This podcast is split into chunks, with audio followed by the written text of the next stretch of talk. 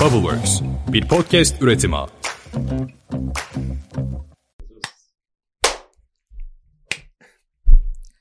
Çok enteresan oldu valla.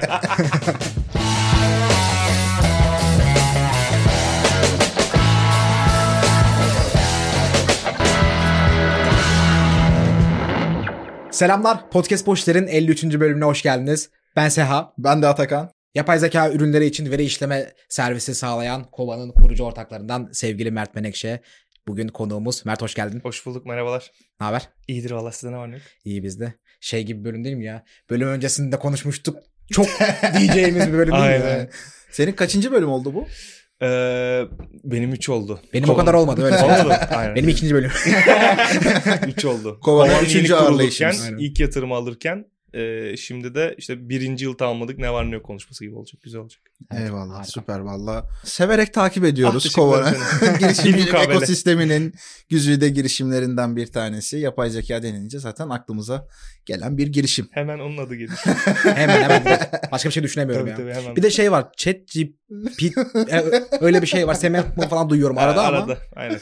Bizden sonra geliyor. gene. Aynen sonra işte sizle birlikte başladı bu furya diye böyle söylenmeyenleri söylendiği böyle oluyor. Aynen, aynen. Bunlar hiç Aynen. söylenmiyor. Bölüm öncesinde şey şakası Yani-. Söylenmeyenlerin yine söylenmediği Yine söylenmediği. podcast Aynen. bölümüne daha hoş geldiniz. Etli sütü karışmadı. Bu arada Eda Erdem imzalı kupamızda da su içiyorsun. evet çok mutluyum bu duruma. Hemen bir. Afiyet olsun.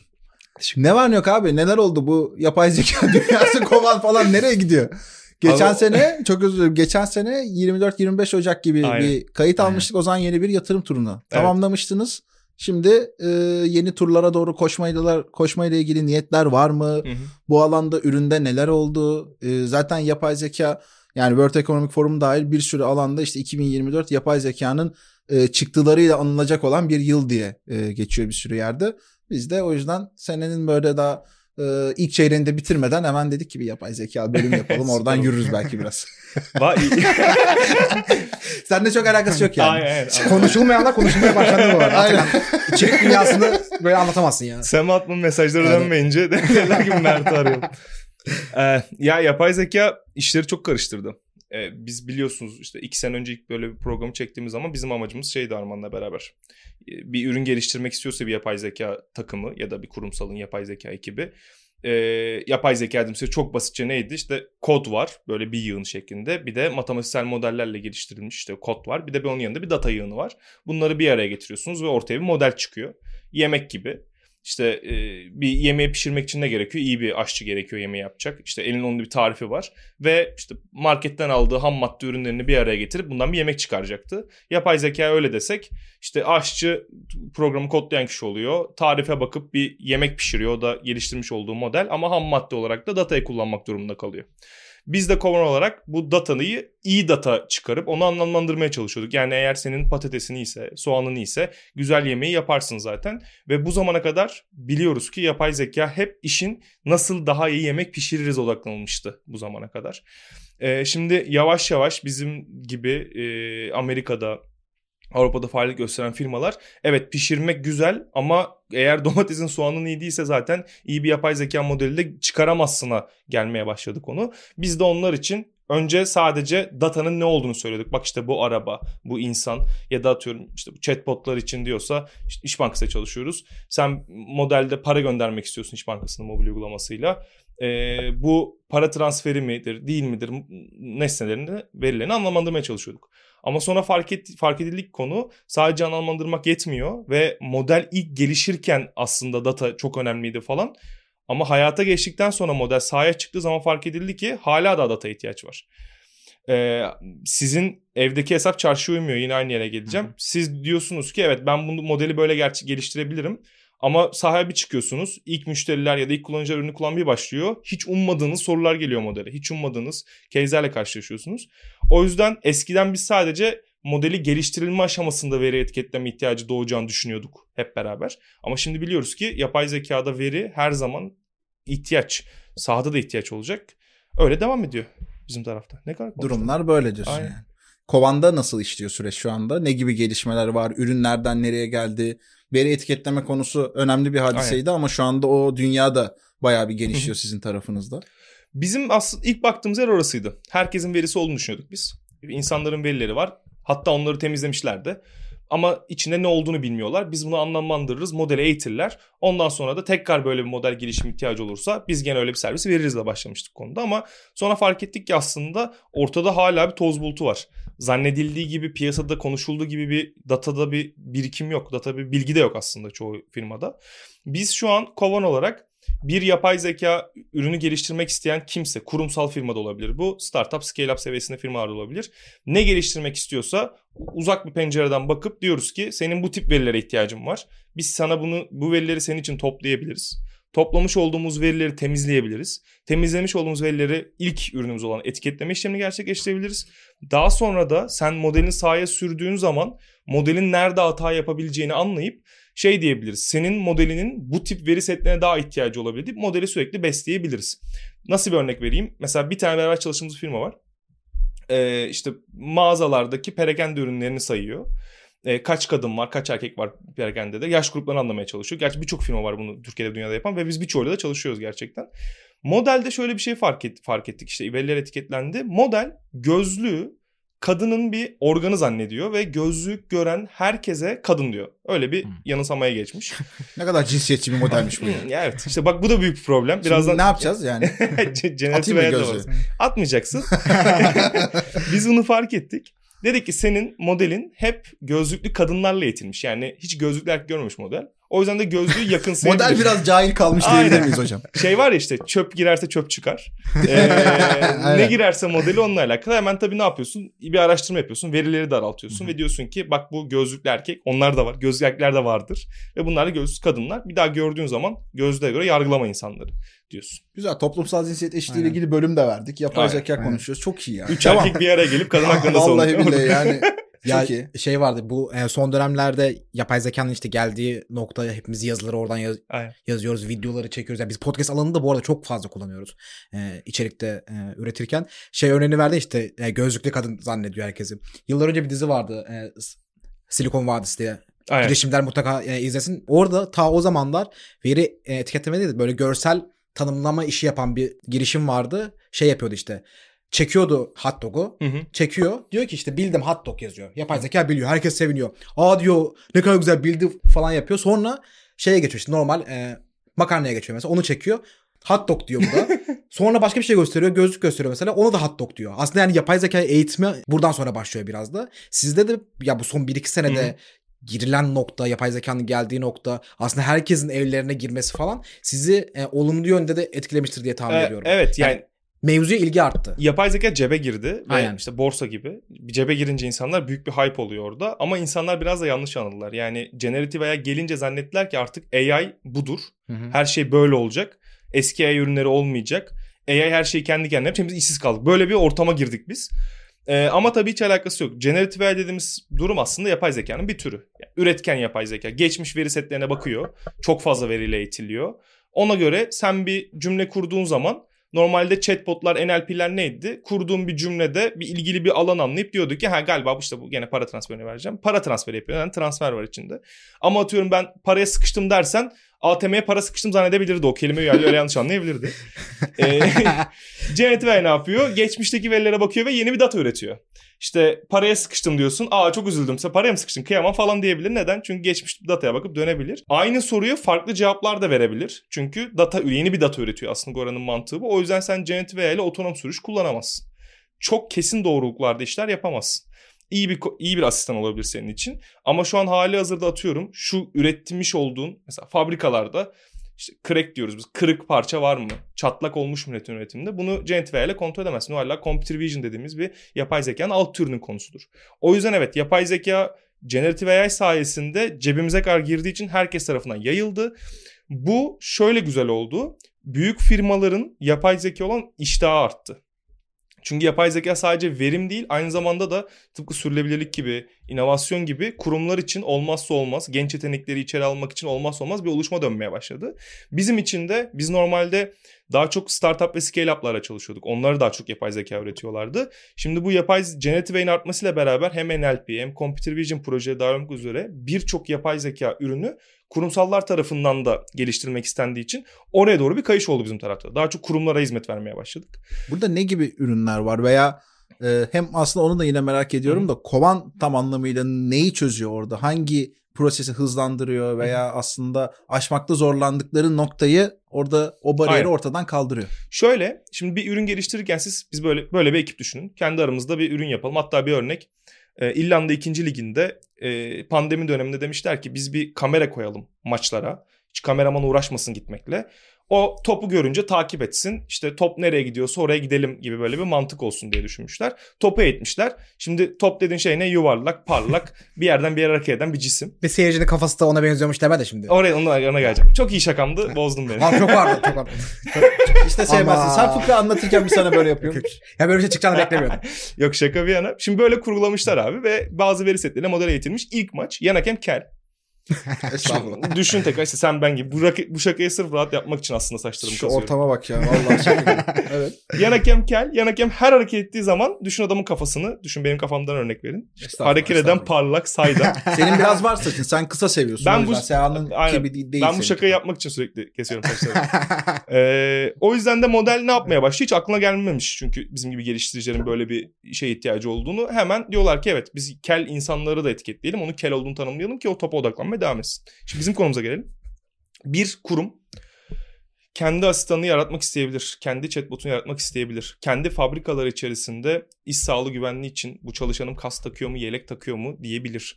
Üretim bantlarında az önce bahsettiğim gibi çatlak var mı, kırık var mı onu tespit edebilir. Otomotiv firmasıysa kamera koyup önüne sisli hava mı, karlı hava mı, kaygan zemin bunu tespit etmek isteyebilir. Bunun için kendisi veri toplayabilir. Çünkü model dediğimiz şey sıkı çocuk gibi biz nasıl yetiştiriyorsak çocuklarımızı. Modeli de birilerinin yetiştirmesi lazım. E, ve bu da geçmişteki verilerle olabilecek bir iş. Öncelikle ilk safhada. Biz burada önce firmayla beraber şöyle çalışıyoruz. Bir model mi geliştirmek istiyorsun? Geliştireceğin model neler? Nasıl bir şey kurgulamak istiyorsun? Ne tip nesnelerin var? Neyi anlamak istiyor senin modelin? Ona göre elinde veri seti var mı? Veri setin varsa biz o veriye bir bakalım. Senin modelin için ne kadar uygun o veriler onu bir anlamaya çalışalım. Temizleyelim verini temiz hale getirelim. Sonra anlamlandıralım, etiketleyelim. İşte araba örneği için sisli havadır, karlı havadır, e, yağmurlu havadır. Sonra hangi öğrenmek istediğin e, sınıflandırmalar sende eksik. Mesela şöyle bir örnek otonom sürüş örneğinde bütün kırmızı ışıkların olduğu video görüntülerinde önde bir araba var. Hiç tek yok. Bu model için problem olabilir mi? Model önde araba varken kırmızı ışık gördüğü zaman sıkıntı yaratabilir mi? Yaratmaz ama yaratabilir mi? Bunların hepsi uç örnekler. Bunları anlayıp modeli modeli için veri setleri hazırlıyoruz. Öğretmenlik yapıyoruz bir konuda. Daha sonra da model çalışmaya başlıyor. Ya da firmanın halihazırda modeli var zaten ama doğruluğu çok kötü. İstediği sonuçlar gelmiyor. Ee, o firmanın da modelini test ederek neye ihtiyacı olduğunu anlamaya çalışıyoruz modelin. Az önce bahsettiğim işte gözlüklü insan örneği gibi. Onu anlayıp modele onun gibi veriler vermeye başlıyoruz ki modelin doğruluğu artsın. Çünkü yapay zeka artık senin söylediğin gibi daha da hayatımızda. Daha çok insan kullanmaya çalışıyor. Kullanmak istiyor ve yanlış cevap almamalı. Genetive'ye gelelim. Genetive'ye kötü cevaplar verebilir. Anetik cevaplar verebilir. Yani şöyle bir şey yapabilir. Sanki orada beklenti biraz yanlış değil mi? Yani evet. bayağı normal e, insan e, gibi cevap vermesi bekleniyor. Ama Hı-hı. aslında yani konu tam o değil. Tabii yani şöyle bir şey oraya gidecek muhtemelen Hı-hı. konu ama. Ya şu, bugün için diyorum ben özellikle. Tabii ya şu da olabiliyor mesela. Genetive'ye çok güveniyor bazen Hı-hı. kurumlar. Şimdi Amerika'da yaşanan bir olay. Ee, Generative kendinize doğru çekmeniz gerekebilir. Yani kendi ürünlerinizi tanıtırsınız önce. Dersiniz ki bir tane baz model kullanırsınız. İşte OpenAI olabilir, Llama olabilir. Bunlar hepsi dil modelleri. Büyük büyük dil modelleri bunlar. Ama her şeye cevap veremez o model. Doğru cevap veremeyeceği için. Onu böyle bir konuya kanalize edersiniz. Tıpkı bizim üniversitelerde uzmanlaşmamız gibi düşünün onu. Dersin ki sen benim kurumumda bir araba satışçısı olacaksın. Al bunlar benim araba fiyat listem.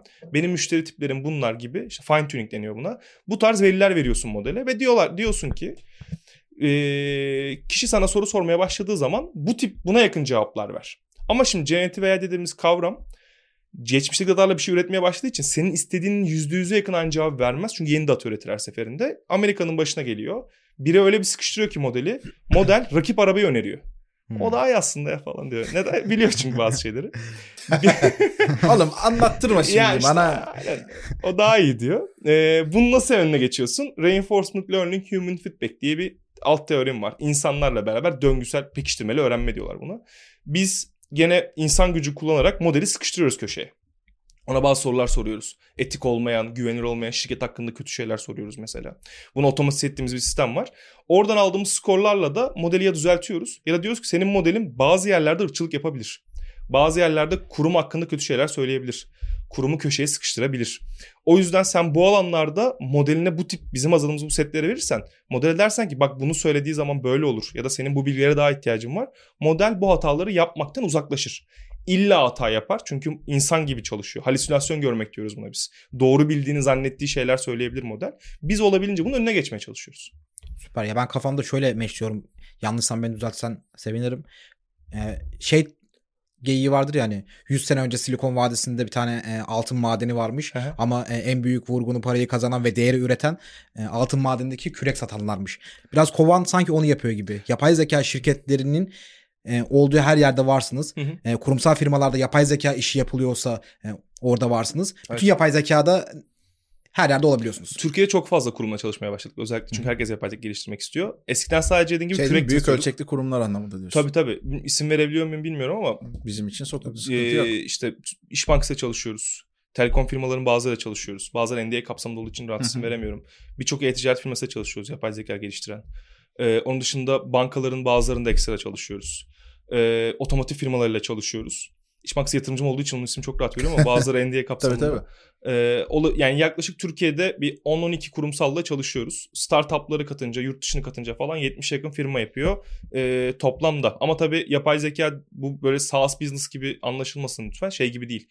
Benle bir kere çalış sürekli olarak benim ürünümü kullan gibi bir durum değil. Bazıları döngüsel oluyor. 3 ayda bir ihtiyaç oluyor. Hata bulunca hemen bize geliyorlar ama bazıları da sürekli olarak işte aylık olarak periyotlarla belli veri hacim üzerinden çalışıyoruz. Burada bir şey soracağım. Bu departmanlar nezdinde ne kadar farklılaşıyor? Çok. Ya örnek veriyorum yani bir İK'ya işte bir bakmışsın kurumsal iletişime Hı. bir bakmışsın. IT'yi zaten hani Hı. anladık da bunun dışında başka nerelere gidebiliyor? Bunu özellikle şunun için soruyorum. Belki dinleyicilerimiz arasında da çeşitli kurumlarda çalışanlar olabilir. Bir yerlere bir partnerlik için öneride bulunacak olanlar olabilir. Onların kafasına daha iyi otursun bunlar. Yani mesela e-ticarette kategori üzerine çalışıyoruz biz. Hı. Yani bu kategori burada doğru mu olmuş? O da bir yapay zeka Hı sonucu çünkü. Ya da yorumlar mantıklı şeyler mi söylemişler?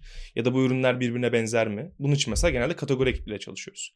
Ama yine aynı e-ticaret firmasında bazı computer vision projeleri var. Yani görselle alakalı. Onunla mesela direkt yapay zeka ekipleriyle çalışıyoruz.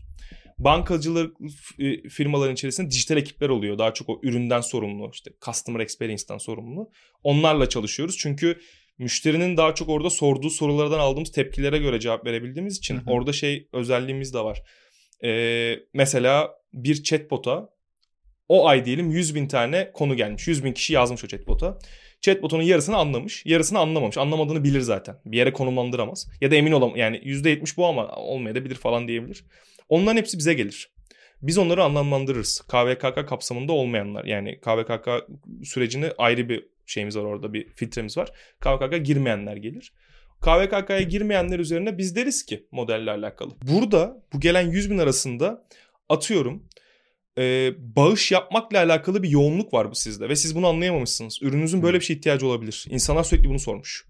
Ya da atıyorum sizin işte şu servisinizle alakalı hata alan çok olmuş. Siz bunu çünkü bilinmiyor bilinmiyor olarak anlar onu model. Ama bak bu bununla alakalı deyip yönlendirebiliyoruz.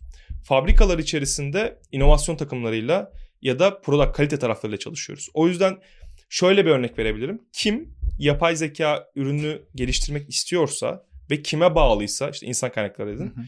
İşin hem teknoloji tarafıyla hem de o ürününü kullanacak user'la birebir çalışmak durumunda kalıyoruz. E, yapay zeka ile çalıştığımız kesim ürün ilk doğururken ürün doğduktan sonra da sürekli olarak anlık olarak o ürünü kullanan user'la insan kaynağı işte dijital e, ekiplerle onlarda sürekli çalışıyoruz ki model hep yüksek doğrulukta ürün versin. Bir şey soracağım burada hemen. Kurumlarda biliyorsun özellikle böyle IT ile ilgili konularda yani çok basit bir hizmet vermek istesek dahi Hı hı. yeri geldiğinde drive dosyası açılmıyor. Aynen. Ee, güvenlik zafiyeti konusuna aşırı takılınıyor. Hı hı. Generative AI, ChatGPT gibi işte yapılarla uzantılı olan işlere de Hı e, oldukça takılınabiliyor Ee, ve o firewall'lar bir şekilde aşılamıyor. Aynen. E, işin bu tarafındaki durum ne? Yani bu kadar düşünüldüğü kadar bir güvenlik zafiyeti var mı? Hı hı. Abartılıyor mu? Varsa da bunun önüne geçmek nasıl mümkün? Siz orada neler yapıyorsunuz? Generative AI'de çok fazla bu güvenlik ihlali var. Çünkü genelde yeni doğan startuplar için konuşayım. Hepsini değil. Hı hı. Genelde base'de arka planda OpenAI altyapısı kullanılıyor ve sorduğunuz her soru oraya gidiyor zaten. O yüzden mesela büyük kurumlar Samsung yasakladı şey tarafında, genel merkez tarafında. Birçok kurumda ChatGPT kullanmak bile yasak ya da ChatGPT bazlı ürünler kullanmak yasak. Bu güvenlik tarafıyla alakalı. Kurumların IT'leri veya kurumların kurumsal iletişimleri de şimdi biz bir yap, generatif AI ürünü kullanacağız ama ürünün ne diyeceğini bilemediğimiz için kontrol edemeyeceğiz. Bir anda bir şey çıkacak ve ortalık karışacak diyebildikleri için kullanamıyorlar onları.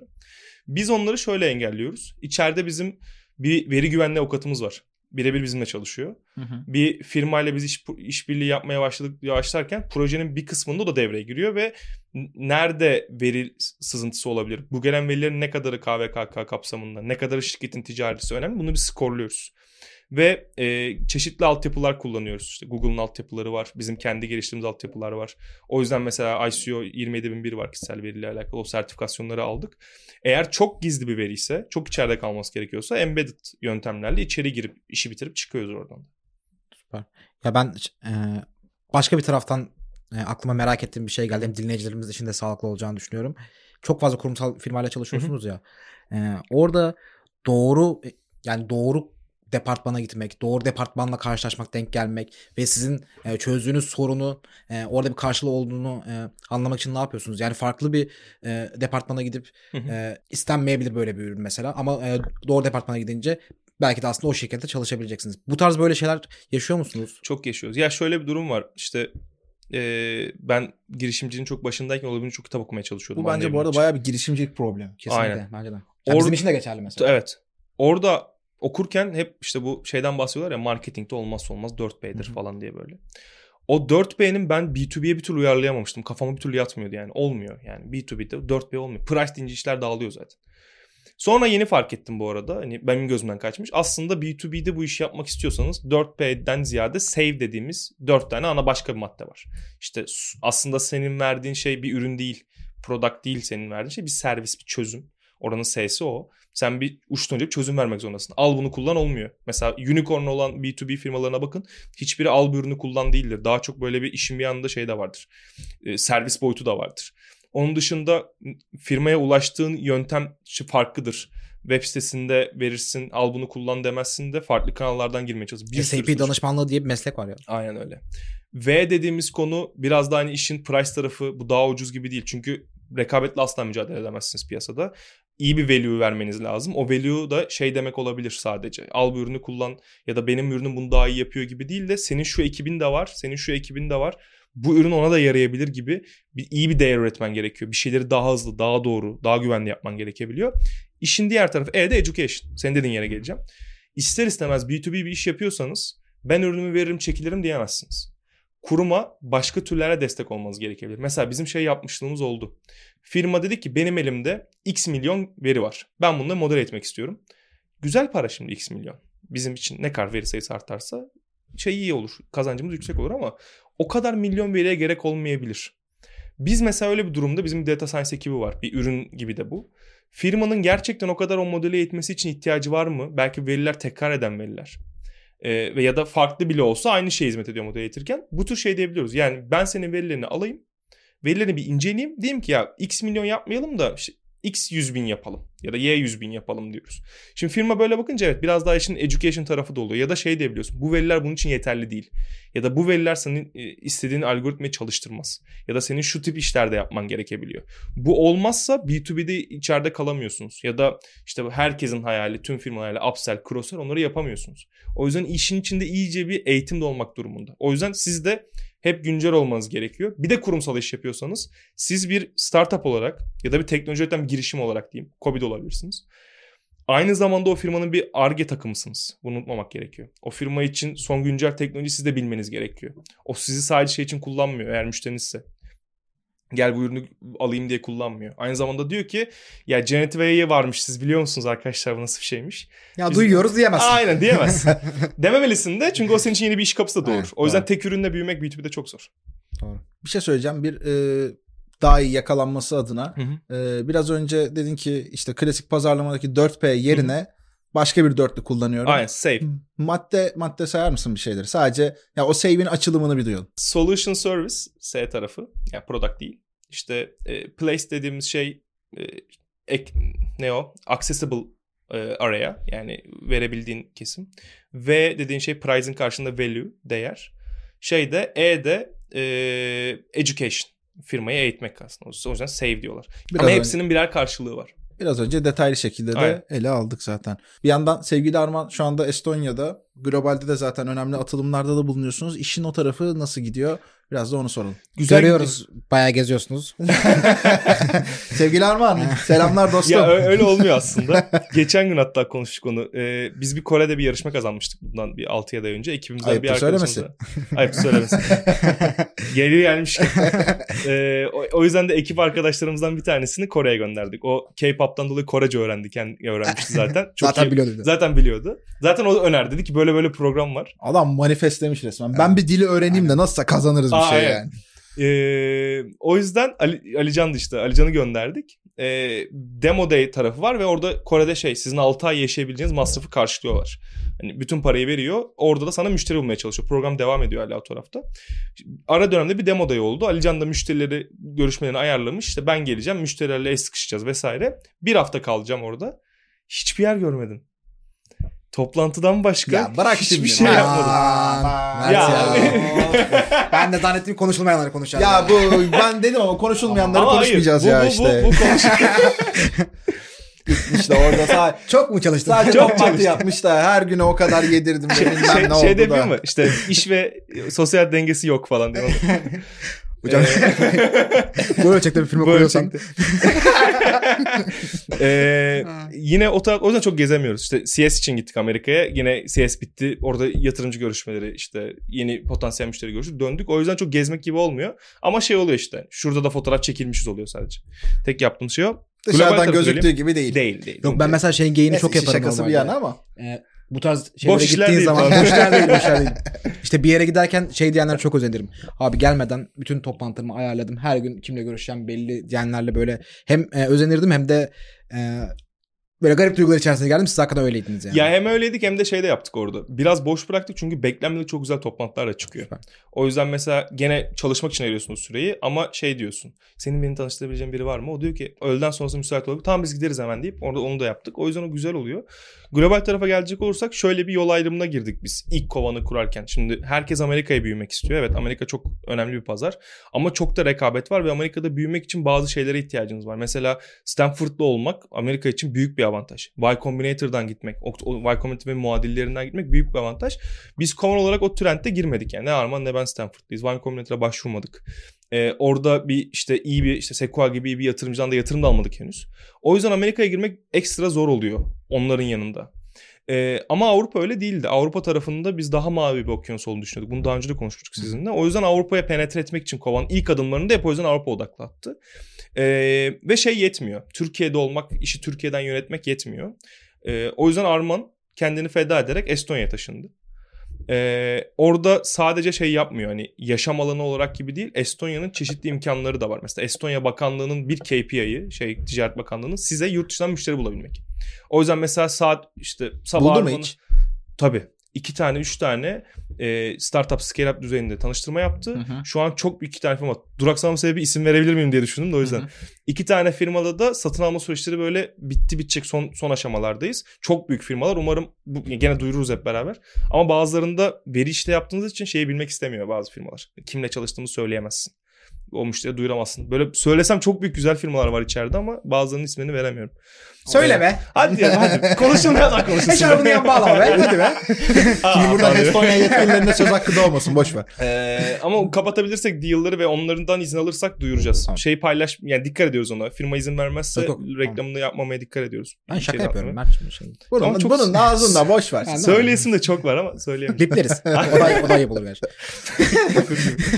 ee, öyle özellikle Almanya bölgesinde ciddi şeyimiz var. Büyüme potansiyelimiz var. Çünkü Estonya direkt şey yapıyor işte asla bilmiyorsunuz öyle bir etkinlik olduğunu. Sabah arıyor akşam Arman'ı. Diyor ki saat 4'te şöyle bir etkinlik var. Otonom sürüş dikeyinde. Sen ve o potansiyelde iki tane daha startup'ı çağırdım. Aynen. Karşılarında işte büyük otomotiv devlerinin şu insanları var.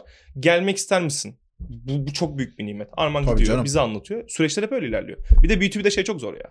Marketing vereyim de insanlar bana gelsin de işte e, free trial denesin de çok zor. Hep kapıyı açmak, kapı zorlamak gerekiyor. Bence B2B'de marketing çok ayrı bir podcast konusu yani. Evet, yani evet. Zorluğu üzerine. Evet. Yani o, o şey çalış B2C ile B2B arasındaki o inbound marketing çalışmıyor. Çok evet, zor. Evet. Onu yapabilen varsa zaten o alıp başını yürüyor. Biz de ufak ufak deniyoruz yani işte oradan da büyütmeye çalışıyoruz. Süper. Peki e, bölümün başında söylemiştik. E, geçen sene hemen hemen bu tarihlerde işte bir yatırım turu kapatmıştınız. Şu anda Aynen. var mı yeni bir tur arayışı? E, var ister istemez var. Çünkü az önce bahsettiğim etiketlemenin yanına yeni yeni servisler ve ürünler ekledik. Ve Generative AI çok arttı. Özellikle kurumlarda çok arttı ve e, senin dediğin yere biraz daha döneyim. IT henüz ne yapacağının da çok bilincinde değil ister istemez. Çünkü bir regülasyon yok. Mesela bir yazılım ürünü aldığınız zaman bir güvenlikle alakalı bir protokoller onlar hazır. Ee, bir sağ ürünü nasıl kullanacağınız hazır. Bir altyapıyı nasıl kullanacağınız hazır ama yapay zeka tarafında henüz bunlar çok daha yeni bebek adımlar ilerliyor. O yüzden biz bu işin ve bu respawn yani yapay zekanın ürettiği sonuç çok irdelenmesi gerektiği için bununla alakalı bazı çalışmalara giriyoruz e, ekibi ona göre yönlendiriyoruz ve amacımız uçtan uca bir yapay zeka ürünü için tüm data servisini sağlayabilmek. Bunun için ürünler ekledik. O yüzden de o işi iyice büyüteceğiz. Ee, Avrupa tarafında daha da etkin olmamız gerekiyor. O yüzden de işte birinci yıl biter bitmez hemen bir ara tura daha çıktık. E, paranın bir kısmını topladık zaten. De, yatırımcılarımız hani devam dediler. Tekrar onlar e, top şey elini taşın altına soktular. Şimdi hedefimiz böyle Nisan ayında falan bizi böyle bir, bir buçuk yıl daha götürecek o istediğimiz ürünü geliştirip markete penetre edeceğimiz bir yatırım turunun içerisindeyiz. Bakalım. Hadi Süper. Hayırlısı. Ya şurada ne yazıldıysa o. Tabii tabii. Ötesi yok biliyor musun? Strateji, strateji, OKR falan bunlar yalan ya. Nerede? Adam Nisan'da biteceğine kadar her şeyi hazırlamış. Çok çok iyi olmaz. Bizim bakış açısı. Ama hemen art art şey de, ters argümanla geleceğim. Ee, Big Chef'in CEO'su hanımefendiden duymuştum. Çok güzel bir laf bence. Şey demişti o. E, alın yazısı sadece alın teriyle silinir demişti. Eyvallah. Eyvallah. Vallahi. Çok oturduğu laf için o yüzden şey, her yerde söylem. Evet mükemmel bir laf. Evet. Kitabında da yazıyormuş. Ee, tanışma fırsatımız oldu. O yüzden hani Nisan'a kadar Söyledin çok mi terlersek... bu lafı çok şey yaptım diye, çok hoşuma gitti falan diye? Yok söylemedim. Evet. buradan, buradan selamlar. Buradan Gamze Hanım. çok iyi. Mert'e selam. Aynen. Çok çok güzel laf. Böyle düş, durup durup arada durup durup o lafı söylüyorum kendi kendime. O yüzden Nisan'a kadar yeterince terlersek. Belki. Okey. Siz yaparsınız ya. İnşallah bakalım. Sonra işte vallahi yapay zeka ya. yani nasıl bir dönem? Ee, ya tahmin ettiğimiz kadar hızlı büyümüyor yapay zeka. Ee... Çok iyi girdin ya. Devam. Nereye gitti kalem bilmiyorum yani, ama bak şuradan alayım. Bir daha alalım mı? Tahmin ettiğimiz kadar hızlı büyümüyor yapay zeka.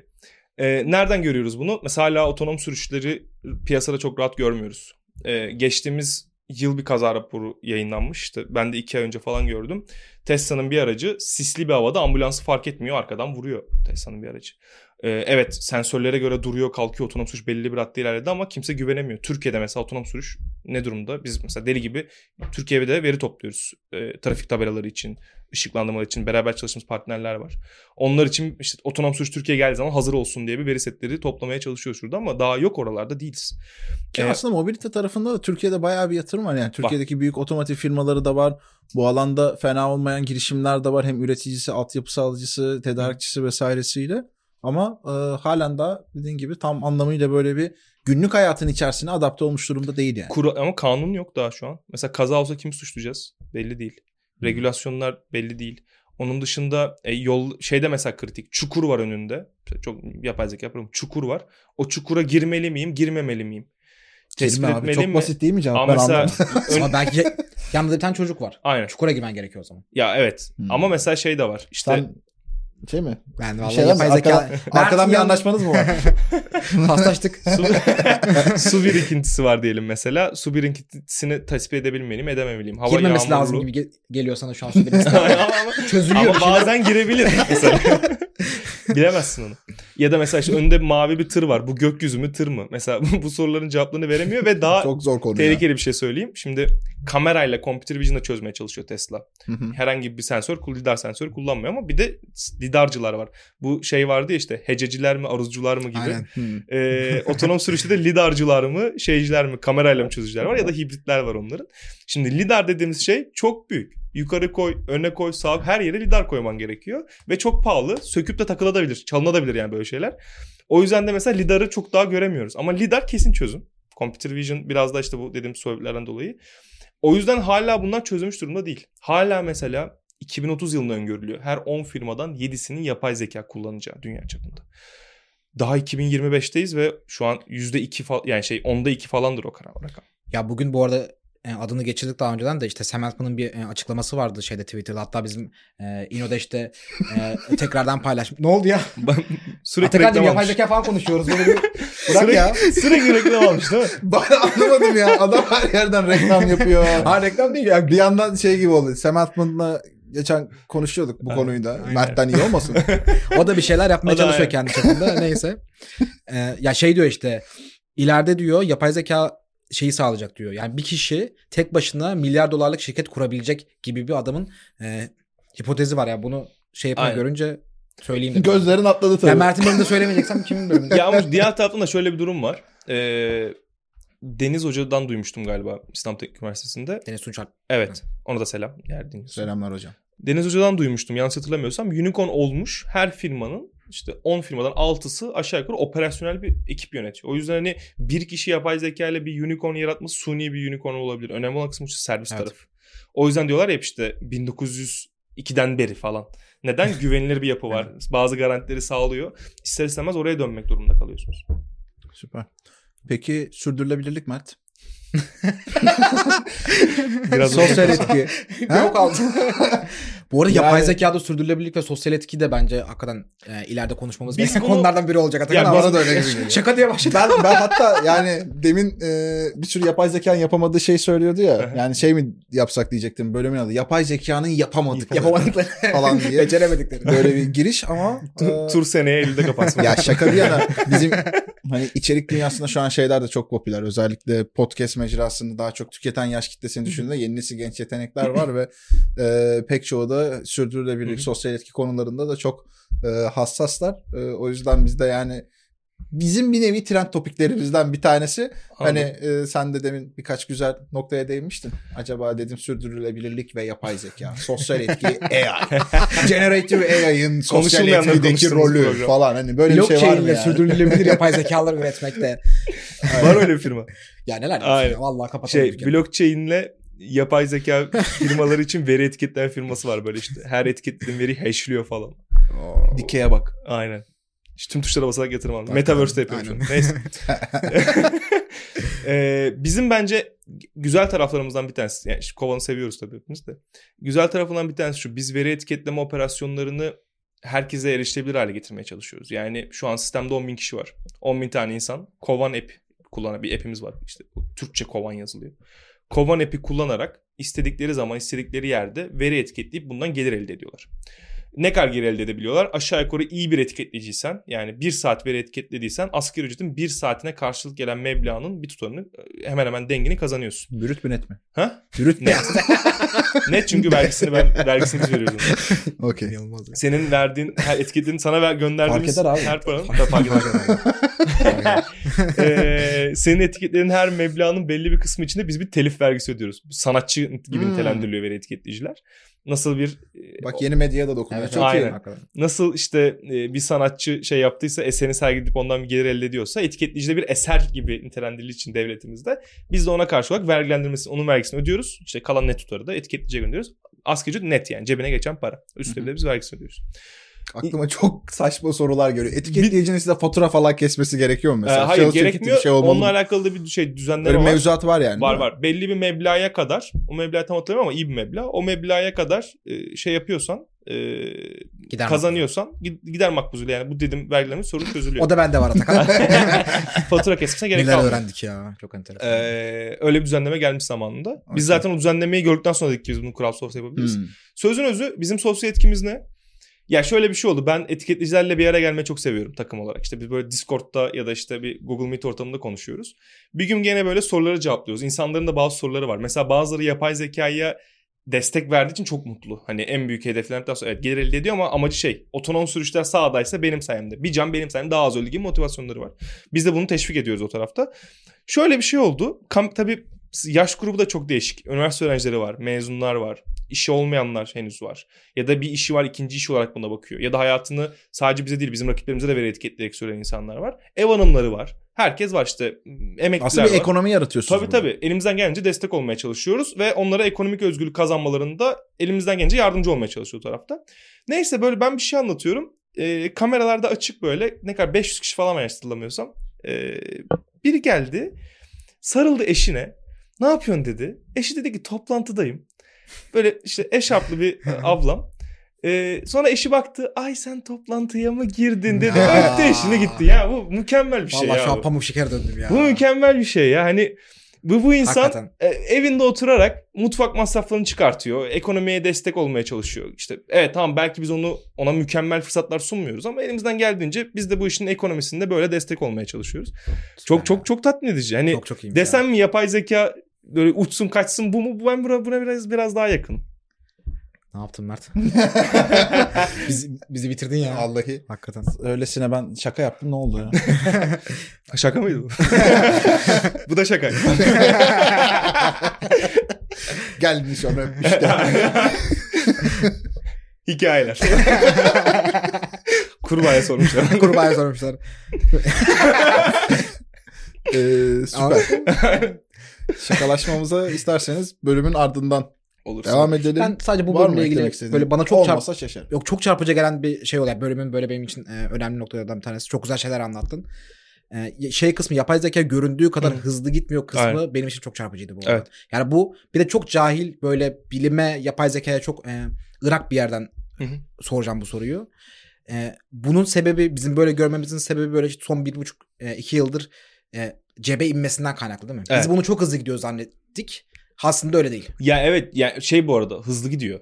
Ama göründüğü gibi kadar hızlı gitmiyor. Yani şöyle düşünün. Bizim Ya biraz da şişiriliyor sanki değil mi? Yani bir seneye böyle olacak, üç seneye şöyle e, olacak çip falan krizi diye. var. Mesela model eğiteceksiniz. Şimdi GPU kullanmanız lazım içeride. E, GPU nereden alacaksınız? Ülkede GPU var mı? Dünyada ne kadar GPU var? Mesela bunlar da önemli konular. Onun dışında mesela şey hadi kullan bankacılıkta vize işlemleri ChatGPT kullan. Hadi bakalım nasıl cevap verecek ona. Hepsini boş ver. İşte emekli biri ya da işte biz bankacılık işlemleri için bir modelle konuşmaya ne kadar okeyiz? Bu da bu da hı. kritik bir konu. Ya da atıyorum model her şeye ne zaman hakim olacak? Bu da çok önemli. Ve şunu da biliyoruz. Mesela yurt dışından bir örnek. Türkiye'de de var ama aynı örnek. İlk kurulduğumuzda bir proje için bize gelmişler. Bize gelmişler. Biz gitmemişiz. Projeyi anlatmışlar. Biz fiyat teklifi vermişiz. Sonra biraz POC yapmışız. Bizi beğenmişler. Proje başlamamış. İki yıl geçmiş aradan. Aynı proje. Aynı kaldığı yerden devam eder bir şekilde. Tekrar fiyat teklifi gönderebilir misiniz? Biz yapabiliriz galiba şu an diyorlar. İki yıl Hatta geçmiş. kaldığı yerden devam edemeyen şekilde. Ta aynı aynı bıraktığımız yerde yani şey hatta evet yani şey diyor şu verileri de toplayabilir misiniz? Hani veri vardı eskiden şimdi biraz daha veri istiyorlar mesela. Hı hı. Öyle bir durum da var. Hani bu şey için demiyorum. Hani ülkede anlatır bazı şey dünyadan da bir örnek. Herkes hala böyle bir yerde. Hızlandırdı aslında şey. Ya evet, çok hızlandırdı. Mesela şu oldu açık konuşmak gerekirse. Kurumsal firmaların üst yöneticileri dediler ki yapay zeka yapmalıyız. O zaman da işte bundan iki sene üç sene önce ARGE ekiplerinin, ürün ekiplerinin hali hazırda konuştukları, çizdikleri projeler bütçeden dolayı rafa kalkmış olabilir. Şimdi orada bir nasıl işte geçen sefer Metaverse'e blockchain'e bir ilgi vardı. Şu an yapay zekaya bir ilgi var ve o ilgi gitgide de büyüyor bu arada. Hani sönük ben şey olduğunu düşünmüyorum. Hype bu geçecek düşünmüyorum onu. Gitgide büyüyen bir etki var. Ama şu an biraz şey gibi oldu. Ee, kurumların hali hazırda düşündü ama bütçesi olmadığı için yapamadığı projeler tekrar ısıtılıp e, önümüze geldi. İçin içine biraz daha daha yüksek teknoloji kullanıldı. Yani üretken yapay zeka çok yoktu. Şimdi onu da eklediler gibi. Generative AI üretken yapay zekalar Evet. evet. çeviriyoruz. Vay be. Var mı başka çarpıcı sorun, Başka- yorumun, tespitin? Yapay zeka ile ilgili falan kalmadı ya sorun hakikaten. Güzel. Ee, normalde bölümleri bitirirken aslında hani girişimcilik boş iştir diye başladıydık da sizin için neydi de falan diye bir sorumuz oluyor. Niye bizim Atakan 4 yıldır yaptığımız şey bu kadar küçümseyerek anlatmak? Abicim ne alakası küçümseme değil. Mert'le şey oldu artık. Ha gerçi aynen senin. Yani senin- soruyu sana artık. şöyle soracağım. Üçüncü golüm benim. Senin için orada o nokta noktanın cevabında bir değişme var mı? Oldu. Ee, üç Hazırlandınız mı buna? Anladım. İnanılmaz. O da oldu diyor. Oo. Senin sobat sabotajına Aynen. rağmen. Aynen. Devam kardeşim buyur. Böyle zor şey oldu Ben, diyor ya. ben Haydi. abi 3 ay önce askere gittim tamam? Biliyoruz. Ee, biliyorsunuz bunu paylaşmıştım zaten. Ee, ve orada zamanda okudum ama hiçbir şey anlamadım. Çünkü günüm day one'da okudum tüm kitapların bir kısmını bunu bir daha okumak lazım. Geri getirdim. Tekrar orada okuma fırsatım oldu. Orada çok odaklanmadığımız bir şey fark ettim. Müşteriyle geliştirmek diye bir tabir. Ee, biz hep mühendislik background'dan geldiğimiz için o kitabı daha önce okumuş da olsam e, biz hep şey diye bakıyorduk. Yani biz bir ürün yapacağız ve bu işler çözülecek gibi bakıyorduk ama en pahalı takım arkadaşımız müşterimizmiş. Ben hani o kitabı okuduktan sonra tekrar dönüp baktığımda hemen tabii askerden döner dönmez şeyi açtım. Hangi müşteriyi ne hangi safhada yakalamışız. early adapter'ımız gerçekten kimmiş falan böyle. Hepsini veya insan bizi niye reddetmiş. Gerçekten öyle en pahalı müş- takım arkadaşımız müşterimiz. O yüzden biraz daha bu noktaya geldim. Yani müşteriyle beraber geliştirmemiz gerekiyor.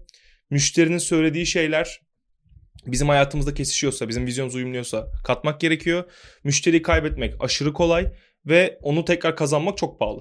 Ve müşterinin senin aslında kavga ettiğin biri gibi değil. Yani biz şu an karşılıklıyız ama arkadaşı sohbet ediyoruz. Müşterimiz de öyle. O da takımımızın bir parçası aslında. O da şey istiyor zaten. Ya bunu Mertler geliştirsin. Zaten bir iletişimimiz var. Mertler yapsın bunu. Ee, ki ben de alayım onu kullanıp takayım e, şey bütün sistemime daha verimli ilerleyeyim. O yüzden müşteri benim en pahalı takım arkadaşım. Bu motivasyonla ilerliyoruz biraz da. Süper o zaman şey mi diyoruz yani cümleye? Müşteri. Benim en pahalı. Girişimcilik. Şöyle toparlayabilir miyiz acaba? Ee, girişimcilik. Girişimcilik. Müşteri nedir diye sorsaydık bunu 4 sene önce Müşteri çok iyi nedir diye ya. sorsaydık ya. Vallahi billahi toparlayamadım. onu. Ee, Okey şey diyelim mi? Girişimcilik müşteriyle beraber geliştirme yolculuğudur diyelim Tamam. mi? tamam Okey, çok bravo. iyi. Temiz. Üçüncü olduğu için artık alıştım ya. Temiz. Aynen. Çok iyi.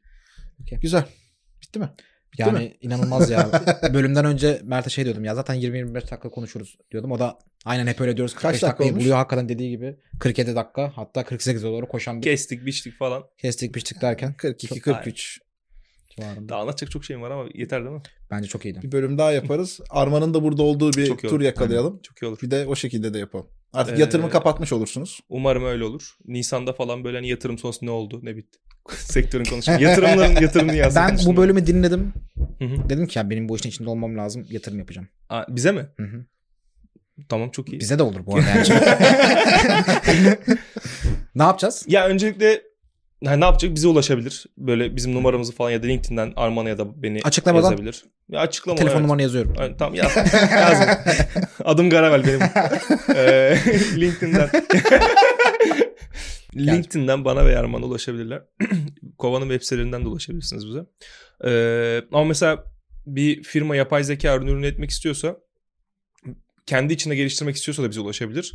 Ya da üçüncü parti bir takımla çalışacaktır yapay zeka teknolojisi geliştirmek için. Yine bir veri sağlayıcısı olarak da bize gelirse ne olur? Normalde ürün 12 ayda geliştiriliyorsa Kovan'a göre bu süre 4 aya kadar düşer. Çünkü bir yapay zeka ürünü geliştirmenin bütün zaman dilimini düşün. Bunun %60 falan veri operasyonlarıyla geçiyor. Biz bu zamanı %60 zamanı %5'e kadar çekebiliyoruz. Yani işte 12 aylık proje 4 aya kadar düşüyor. Bu 4 ayın sadece 2 haftası 3 haftası veriyle alakalı geçiyor. Aşağı yukarı o %10'lara kadar çekebiliyoruz onu da. O yüzden kıymetli. Yatırım tarafına gelecek olursak zaten e, şu an içeride bize beraber çalışan güzel VC'ler var. İşte aile gibi de olduk artık söylemek istemiyorum kelimeyi ama beraber çok güzel çalışıyoruz. E, onlarla beraber bir yolculuğumuz var. Ve en güzel nokta da şuydu onların. E, genelde hepsinin zaten yapay zeka yatırımı var ve biliyorlar veri etiketlemenin, veri toplamanın, o veri operasyonu kadar Ne menemiş olduğunu. ne menemiş olduğunu. Ürün ne zaman çıkacak? Abi şu veriyi bir halledelim. Ürüne çıkar yani. O yüzden e, zaten halihazırdaki o tür VC'ler bize biraz daha ilgililer.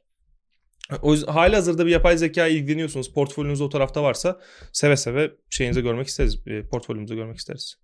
Süper. Süper. O zaman yavaş yavaş bitirebiliriz sanıyorum. Evet. Ayağına sağlık. Teşekkür ederim. Çok Tekrar teşekkürler. beni ağırladığınız Çok için. da keyifli, Seneye gene aynı oldu. günlerde. Aynı günlerde. İnşallah. Ko- Ko- Kovan 2025. Seninle konuşmak hep büyük bir keyif, mutluluk. Teşekkür ederim. Benim için. Kovanı ağırlamak da genel olarak büyük bir mutluluk. İlk kez buraya geldik. Çok heyecanlıyız. Aynen. Doğru stüdyoda ilk defa kayıt Aynen. aldım. Bıraksan konuşurum. O yüzden kapatsak yayını güzel olacak. Okey. O zaman kapanışa geçiyoruz. Geçebiliriz. Podcast Boşler'in 53. bölümünü dinlediniz. Bizi dinlediğiniz için çok teşekkür ederiz. Önümüzdeki bölümlere dek kendinize çok iyi bakın. Görüşmek üzere. Görüşmek Görüşmek üzere. üzere.